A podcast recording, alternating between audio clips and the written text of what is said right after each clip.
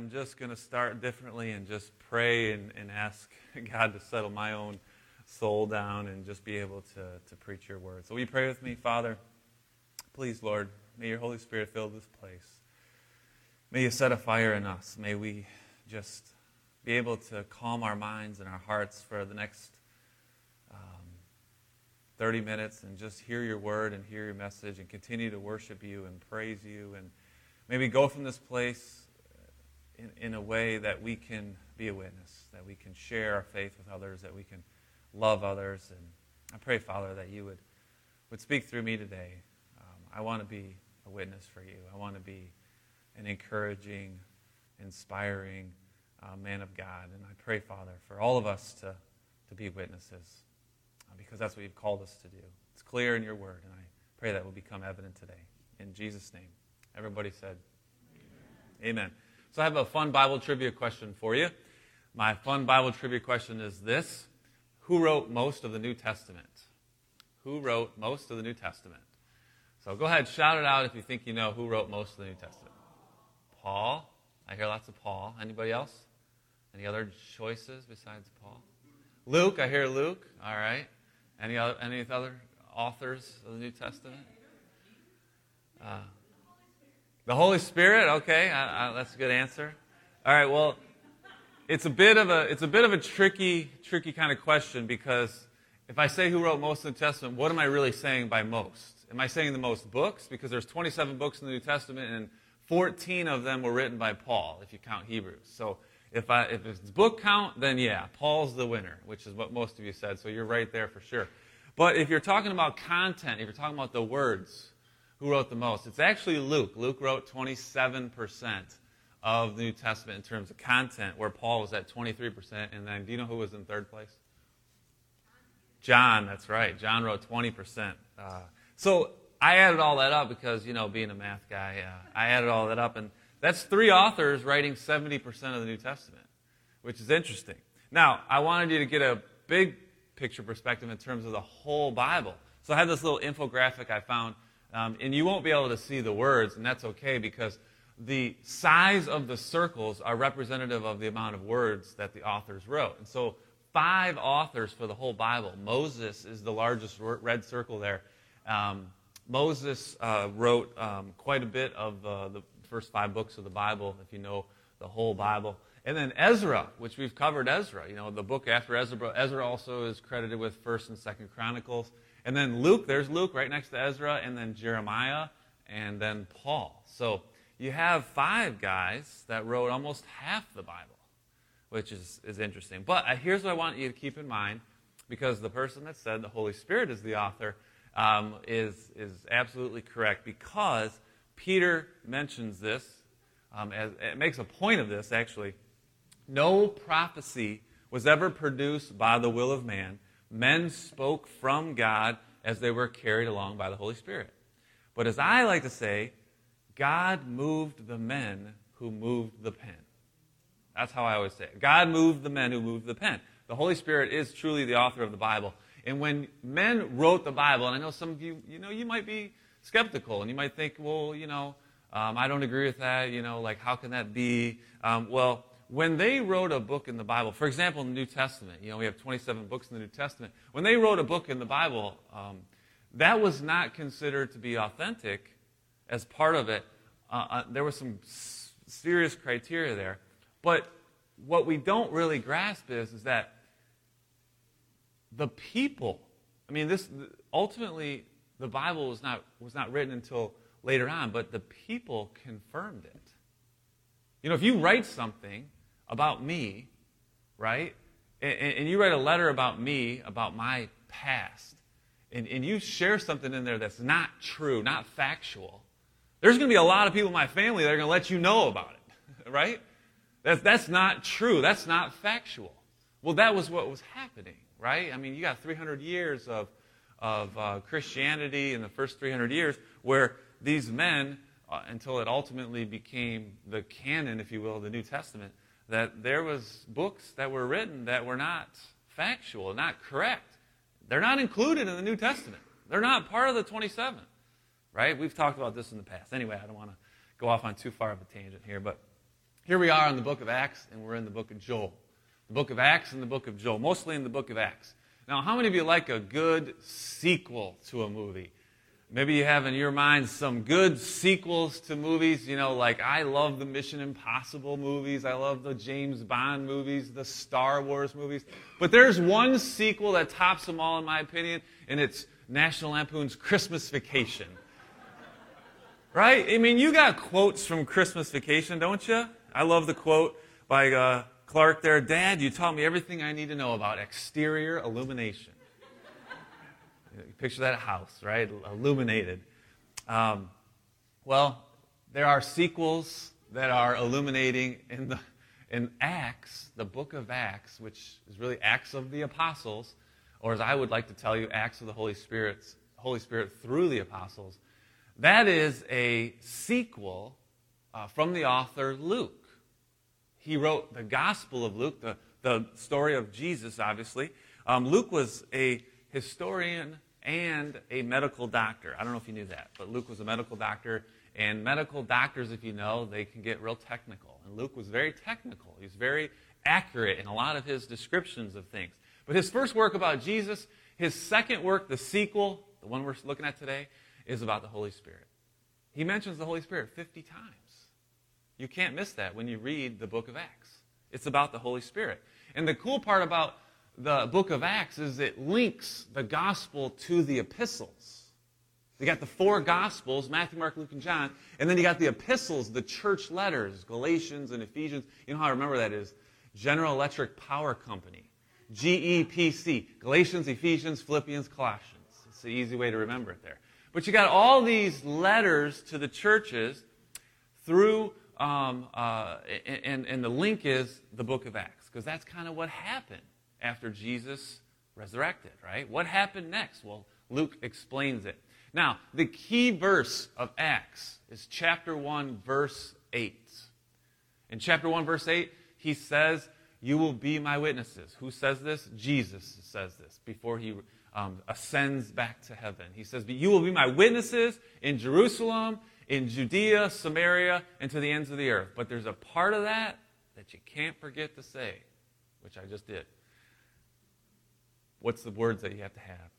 The power of the Holy Spirit. You can't be a witness without the power of the Holy Spirit. The Holy Spirit has to be in you. You have to have the Holy Spirit. Now, Jesus, we back up a little bit in time before Jesus was crucified. Jesus said to his disciples, as he was approaching his death, he said to his disciples in John chapter 14, verses 15 through 17, he said to his disciples, If you love me, keep my commandments. And I will ask the Father, and he will give you a helper. That's capitalized, referring to the Holy Spirit.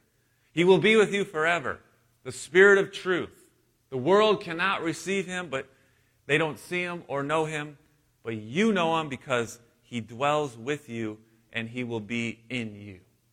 John baptized with water, Jesus baptized with the Holy Spirit. And here it comes. This is the Holy Spirit about to dwell in believers. It's in Acts chapter 2. The Holy Spirit had not come yet, but now it's going to come. It's going to dwell. It's going to live in those who believe in Jesus as their Lord and Savior. Now, the Holy Spirit gives the disciples in Acts chapter 2. How many of you read it in preparation? Great. You're, we're reading through the whole Bible in a year, and, and we're almost there. a lot of us have, have um, been going the distance, so that's good. But the Holy Spirit gives the disciples the ability to speak, and the Bible says in tongues. But when you look at the translation, it just means languages. And I'll explain this, okay? Because I know in many churches today, you may have been in a church where they spoke in tongues and it was a language that was not identifiable by anybody. It sounded like gibberish to you, right? But so does a lot of languages in the world that I don't understand. It's not, I, I don't get it, right? As they say, it's all Greek to me, right? Like, you know, like, a lot of languages don't make sense. Okay, but you have churches today where people are speaking in languages that don't make sense, um, and they call it speaking in tongues. But when we look at the Bible, what the Bible really says, what is the tongue? It's a language. And it's actually a language that was understood by someone. And that's really important that we understand. That if a person speaks in tongues, it should be a language that someone understands. Give you an example. I tried to learn Spanish as an adult. I took French in high school, and, but that didn't take. And then I tried Spanish as an adult, and that still didn't take. No hablas español, okay? That's about all I know. I can throw a few more words at you. I make them up. Spanglish is that they call it, right? I'm just not very good. But just imagine if someone came to church today, they didn't speak English, but they spoke Spanish. And God gave me the ability through the Holy Spirit to speak fluent Spanish to them. And I had a conversation with them and I explained to them the love of God and the grace of Jesus Christ and the fellowship we can have in the Holy Spirit. And I said, listen, if you will, we will confess your sins, you will admit you're a sinner, believe Jesus Christ as your Lord and Savior, confess, repent, turn to Him, He will give you the Holy Spirit. And if I said all of that, explained all of that to them in Spanish, and they responded and said, yes, I, I, I, I want to become a Christian, I want to follow Jesus all of that happened in Spanish? Well, that's exactly what happened in Acts chapter 2. When you read Acts chapter 2, that's what happened. There were, there were disciples who couldn't speak all the languages of the nations, and the Holy Spirit gave them the ability to do that in Acts chapter 2. Why were all these people in Jerusalem, by the way, for uh, speaking all these different languages? And the answer is Pentecost. It's a 50 day after Passover celebration that the Jewish people had. Now, you recall, because we've been in the Old Testament a lot, right? In the Old Testament, we have the nation of Israel scattered, right? The Jewish people being scattered because of their disobedience to God. So they went and lived in all the other nations. Some returned to Jerusalem, but most didn't. Remember, we talked about that. And, and they're not, they're, they're spread out. So they, what do they do? Well, they're fitting into the culture, right? They're learning the language of that nation or that nation. But they have their Jewish heritage. So they come back to Jerusalem for the celebration of Pentecost, and they're all back in Jerusalem. And boy, if you think about it, I mean, isn't it amazing that, G- that God picked that time to have the Holy Spirit come? God's pretty smart. I mean, right. I mean, they're all there, right? All the nations come together for that moment. And at Pentecost, boom, they speak all these different languages, and the Holy Spirit um, just gifts them to, to explain what God has done through Jesus. And when all these people heard it, in their own language. They confessed Jesus as their Lord and Savior. They believed He was the Messiah they had been waiting for. And it says in Acts 2 that 3,000 people got saved and were baptized. Now that's amazing. The Holy Spirit was on fire. Literally, figuratively, right? Um, and that's when the church began. That's the beginning of the church. And we see the, the what I would call the, the simple church if you will. Acts 2.42. I'll bring it up on the screen for you. In Acts 2.42, the church was really simple. Um, they didn't get all um, caught up in uh, um, different things that we can get caught up in in church and complain about this or that. They, they just focused on four things. It says that they gathered together, right? Um, and they devoted themselves to the apostles' teaching, what you're doing right now. They wanted to hear the Word of God. And then they had fellowship, which is not just getting together for some cake and cookies. There's cake afterwards. You should stay. but it's not just for that. Fellowship is the Greek word koinonia, and it's deeper, man. It's, it's, it's celebrating, it's, it's helping people through their, their tough times. That's fellowship. And breaking bread, communion, sharing meals together, and praying together. Praying together. We're going to start a Wednesday uh, service. We're going to have about six weeks of it before Christmas, and it's going to be a time of prayer. Part of that's going to be a time of prayer on Wednesday nights. So I hope you'll, you'll join, and we'll, we'll put an announcement out when that's going to begin. But that's what the simple church did. That's how it began in Jerusalem because they witnessed. They did what they, Jesus told them to do. You'll be my witnesses in Jerusalem. Now, it took a bit of persecution in Acts chapter 8 to get them to move on to Judea and Samaria. And when we read Acts chapters 8 through 12, that's them spreading the gospel to Judea and Samaria. And then chapters 13 through 29, you see the Holy Spirit goes to the ends of the earth. And that was through Paul and his mission trips around the Mediterranean Sea, all the way to Rome, which is where he wanted to go.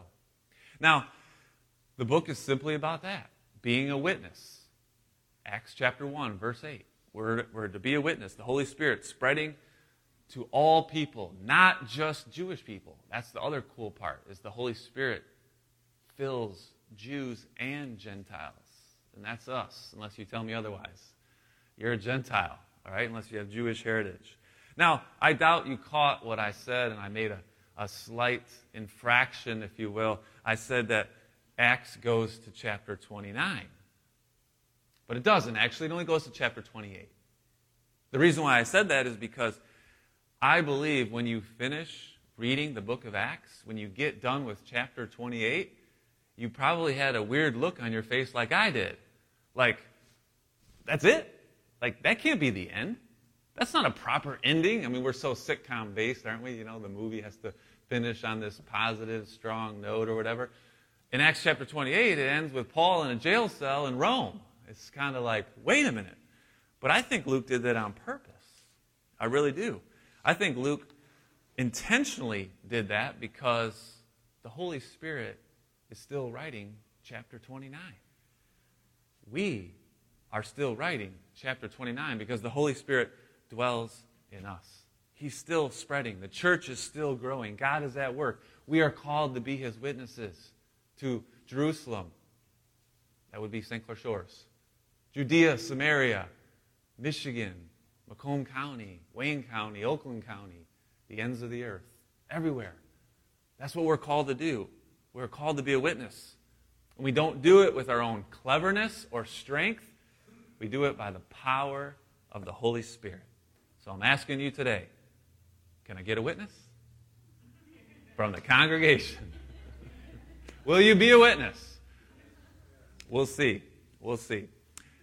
There are um, two um, very, very important days in your life. In fact, I would call them the two most important days of your life. The two most important days of your life. Not the day that uh, you beat that video game that you've been trying to beat your whole life. Not the day that you win the championship, whatever your, your, cha- your sport is. Not the day you even win the lotto. That's not the most important day in your life. It's not the day you fell in love. It's not the day you got married. It's not the day your kid was born or your children were born. The two most important days in your life the day you were born and the day you discovered why you were born.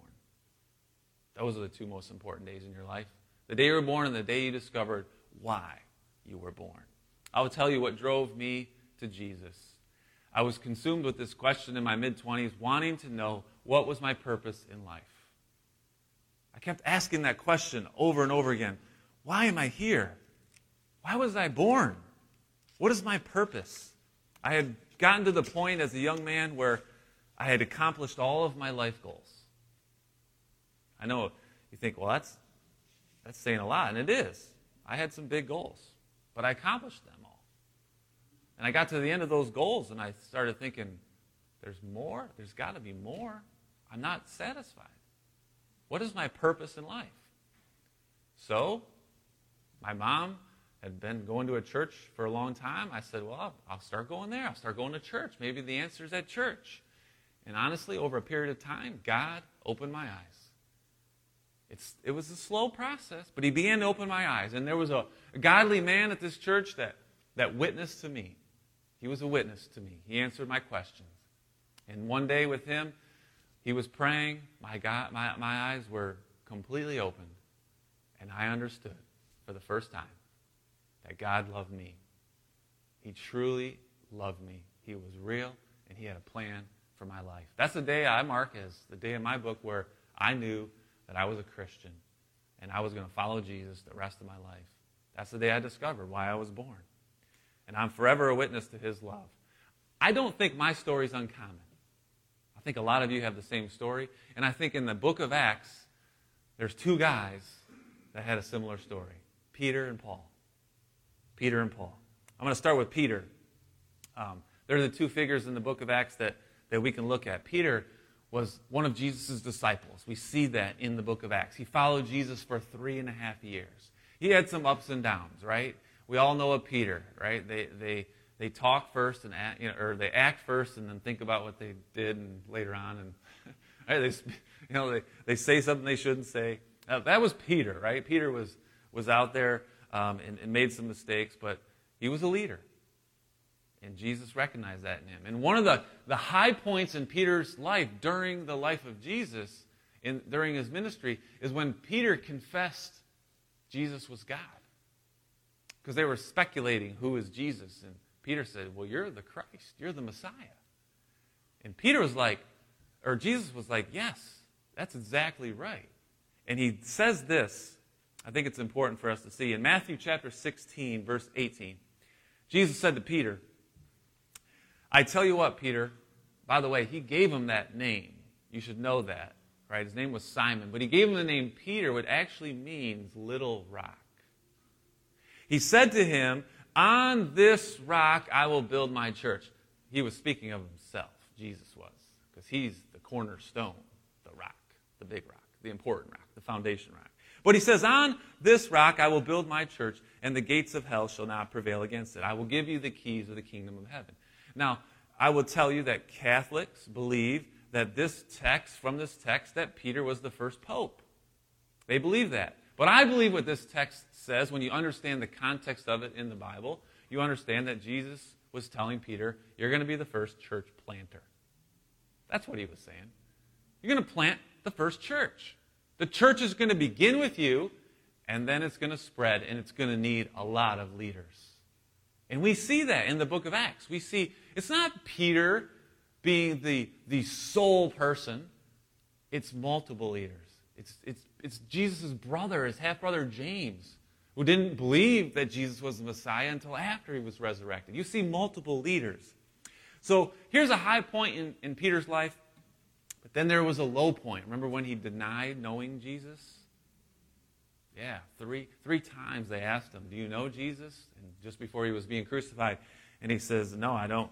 I don't know him. And the rooster crowed. And at the end of John's gospel, because of that denial, Peter was in the dumps, right? You may feel like that sometimes your witness, maybe you feel bad about your witness, um, about how you share your faith. And, and so Jesus restored Peter. He asked him three times at the end of John's gospel, Do you love me? Do you love me? Do you love me?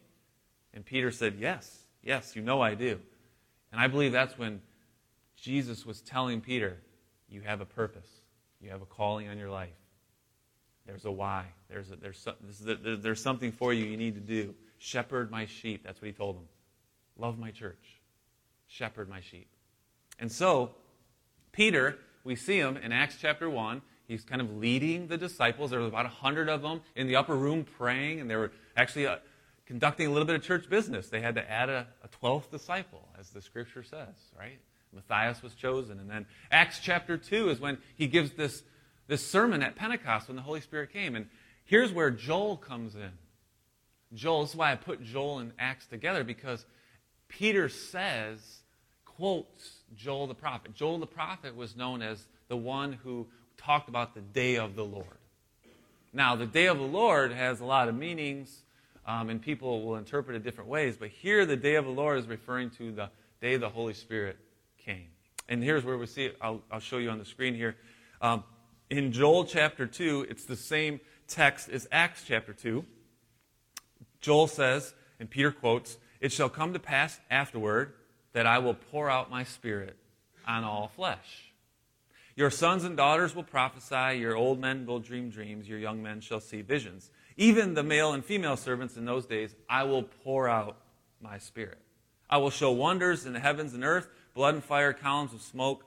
The sun shall be turned to darkness, the moon to blood, before the great and awesome day of the Lord comes. And it shall come to pass that everyone who calls on the name of the Lord shall be saved. That's Romans 10, 13 as well. Everyone who calls on the name of the Lord shall be saved.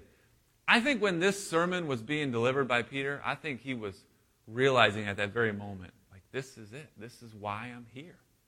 This is my why. This is my purpose in life. I'm, the, I'm a witness because he says in Acts 2.32, this Jesus God raised up, we are all witnesses. We are all witnesses. We, the disciples, all of us are witnesses. We saw Jesus alive before and after the resurrection or after the crucifixion. So in Acts 2, you see this brand new Peter, right? He's no longer a coward denying Jesus. He's a powerful Peter because he's filled with the Holy Spirit. And he helps lead the church in Jerusalem. He shepherds the sheep. In Acts chapter 4, you'll see He's beaten him and John for healing a man and preaching in the name of Jesus. Yet they still gathered together, right? And they prayed for boldness, and the place was shaken, right? They didn't care that they were getting beaten because they were going to preach in the name of Jesus. I love that response. You know, the religious leaders were like, you need to shut up about Jesus, okay? We just crucified him, or he just died, and you're telling us it's our fault. You need to shut up. You need to be quiet. And they're like, do you think we should listen to you or listen to God? right? I mean, that's what they said. We're going to listen to God. We're going to do what we need to do. And Peter's in charge of this, he's leading them. They handle some church conflict. In fact, Ananias and Sapphira were lying to the Holy Spirit. They dropped dead. You know that in Acts chapter 5. That's a scary moment. I think that was intentional because they needed to get that the church was not to be messed with. You were not going to lie to the Holy Spirit in the church. At chapter 6, they had a little problem um, with the food pantry. So that gets some people's attention, right? The food pantry, they were feeding, the, the Greek widows were not getting the same amount of food as the Jewish widows. So they had to appoint deacons. And if you look closely at the names of the deacons, you recognize that they chose wisely. They chose Greek deacons, which is pretty cool, to lead and help make sure that it was being fair. Chapter 7, the scattering of the church, we talked about that. Stephen is martyred. But then all the way to chapter 15, Peter is right there deciding on doctrine with James, who seems to be now the leader of the Jerusalem church, actually. James seems to be the leader, not Peter. So the, the doctrine, by the way, was um, the new Christians were being pressured by the, the Jewish people to obey all 613 commands. Imagine that. Imagine if uh, you belonged to this church, became a member, and I handed you a booklet and said, Here you go, here's 613 commands. Good luck. When you mess up, come to me, we'll talk about a sacrifice. They said, listen, it's not about that. It's about your heart. And they talked about four things. So that's Peter, right? And then in chapter 16, you read in Acts, well, we don't really hear about Peter anymore. Did he stop being a witness? No, he didn't. He continued to be a witness. Um, he continued to fulfill his purpose. In fact, he died around 64 to 68 AD by crucifixion, and he would not allow himself to be crucified like Jesus he didn't feel himself worthy, so he was crucified upside down. That was his humility. Now, why does Acts chapter 16 stop talking about Peter? And the answer is because Luke wrote it, and you see a change in the pronouns. It goes from they did this and they did that to we did this and we did that and we went to Galatia and we because Luke joins Paul in the mission. And Luke begins to follow Paul. And that's what we see in the rest of Acts. Paul was formerly known as Saul. And Saul, as a young man, thought he knew his purpose in life. He was very religious. I know we give the Pharisees a hard time because Jesus did in Scripture, but the Pharisees were really just very religious people, very pious people trying to honor God by obeying the commands. They were, that's who the Pharisees were. And Saul was a Pharisee to the letter of the law. And so when he heard of a group of people calling themselves the way, that's what Christians were called, the, the way, he was like, that's a cult. I'm going to wipe it out. He was there holding the coats of the guys who stoned Stephen, the first martyr. And he was on his way to Damascus to follow through on exterminating these Christians. He was going to end the way. While he was on his way to Damascus, he was blinded by a light, and he heard from Jesus. And Jesus said, Saul, Saul, why are you persecuting me? Why are you doing this to me? I'm the answer. I'm the way, the truth, and the life. Your religion that you follow so closely, you're missing the point. I'm it. And that was a huge day for Saul. Now, he went into Damascus, it says, and uh, while he was in Damascus, um, he got his sight back, um, as many of you know as you read, and he, um, uh, he, he, he heard his, his mission in life. He had a, what we like to call a come to Jesus moment. you had that in your life. And he realized that this was his purpose and why he was born, and he was a witness. But now some of us um, might get confused because the, the way that Luke wrote it, and I'll bring it up um, for you in Acts 9.23, after he had gone into Damascus, it says, when many days had passed. When many days had passed is actually three years. Okay? Because when you read Galatians, you find out that after Saul had this road to Damascus, come to Jesus moment, he went to Arabia for three years and he learned from Jesus. He learned many things. And then he comes back to Damascus, and it says that they, um, the Jews plotted to kill him and they lowered him in a basket through a hole in the wall. So if you think you're a basket case, Paul was literally a basket case, all right? They lowered him through the wall in a basket. Um, and he, he, he escapes and he goes to Tarsus and he spends years there maturing in his faith. And it's after all of those years that Paul is then commissioned by the church to be a missionary and he goes with Barnabas and Mark, you remember that, and they head out. So if you think, oh, you, you just became a Christian, you think, oh man, right now, now I'm going to go and I'm going to be a missionary. I doubt it. I think God has to work in us and mature us uh, before he puts us in those places of ministry where he calls us. So let God do his work in you. Don't get impatient if you, if you feel that way. Paul ended up in Rome because he was on a mission trip and he um, the, the, the, the, Pharisees wanted to kill him, so he appealed to Caesar, and so they took him to Rome. And um, we're going to be covering Romans next week. Romans is a great book, and so you got to read it for next week. But so he's on his way there, and then how did Paul die? He was decapitated.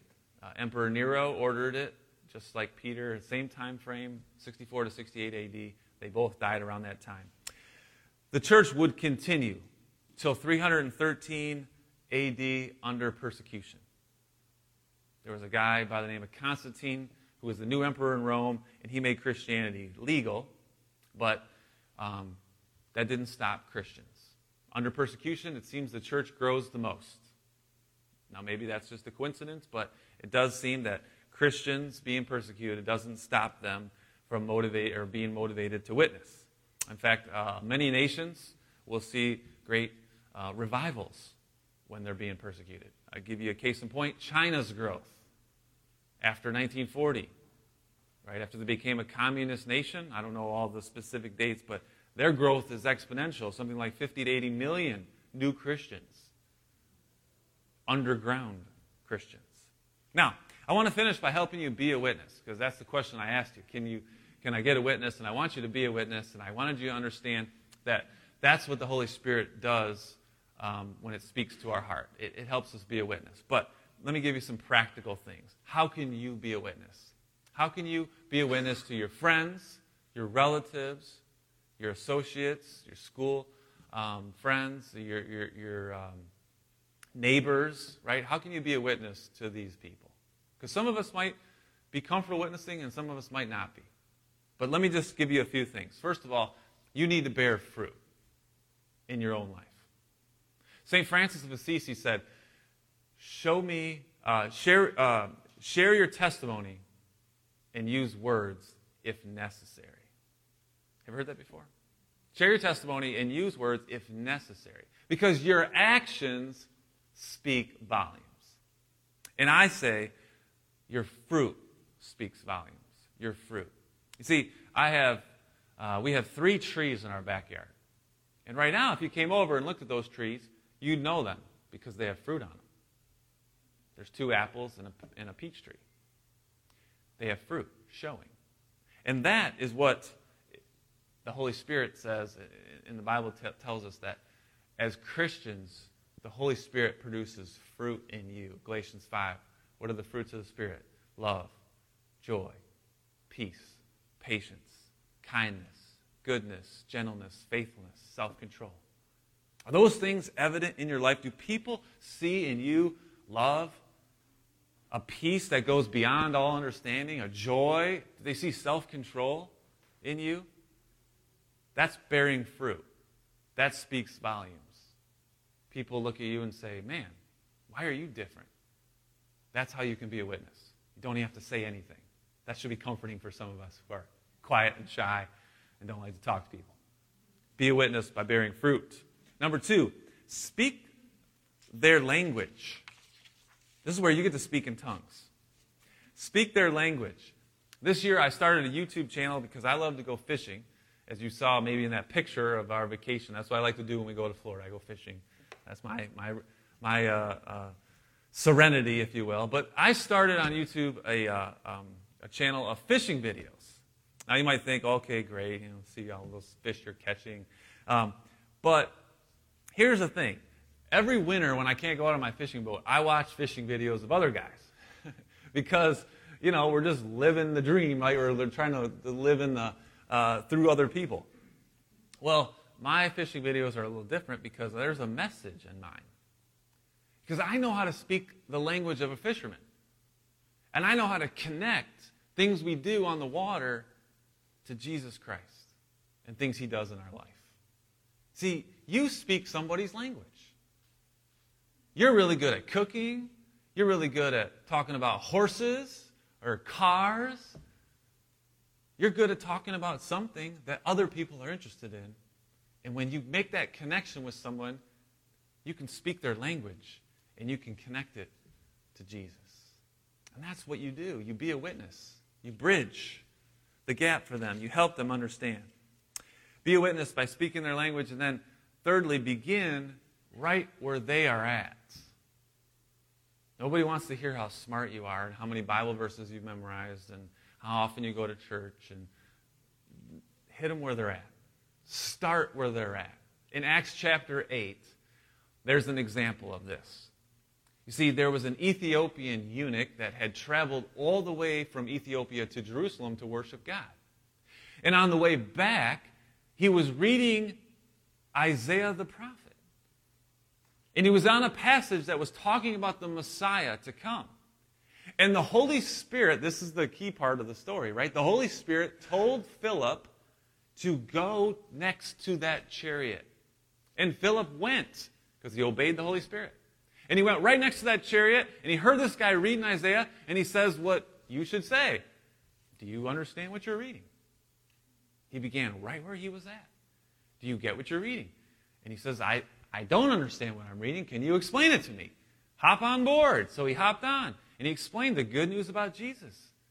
And as they were traveling along, the Ethiopian looked out and said, Hey, look, there's water.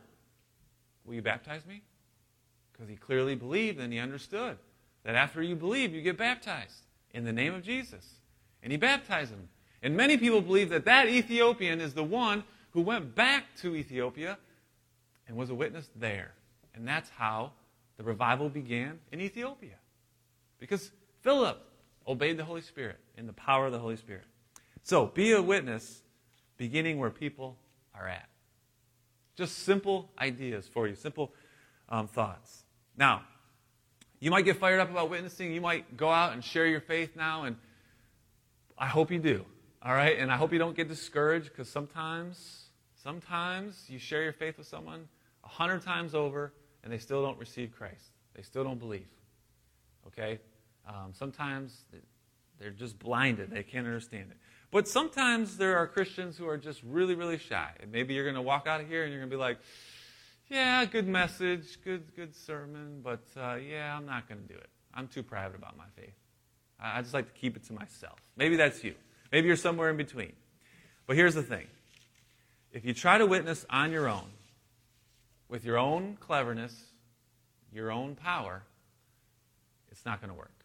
It's not going to work out very well at all. In fact, I remember when I was a young Christian and I thought, man, I got to tell people about my faith, share with what's going on. And I thought, man, if I just say the right things, if I just use the correct word, the correct story, share the right verse, they're going to believe and get saved and it's going to be awesome. Oh, how wrong I was. because that didn't work.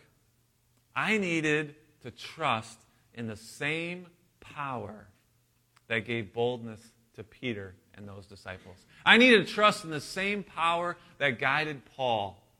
When he wanted to go north, they said, Nope. Holy Spirit said, Go this way. I needed, I needed to trust, and we need to trust in the same power that spread the gospel to the ends of the earth, and the same power that rose Jesus from the grave. Amen.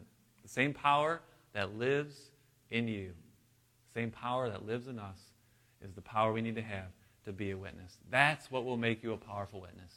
There are times where I've been up here and I thought, man, this is going to be a great sermon. I love the illustrations I have. I love all this. And I get done and nothing. And there's times I come up here and I think, geez, I'm going to bomb. I'm in trouble. And I just pray and ask God to work through me. And man, it hits people right, right where they needed to hear. They, they heard something that I said and I didn't even plan on saying it. And God just uses that. That's what God's going to do with you. You just trust in His power. I'll invite the team to come up and sing uh, our final song. Let's pray together.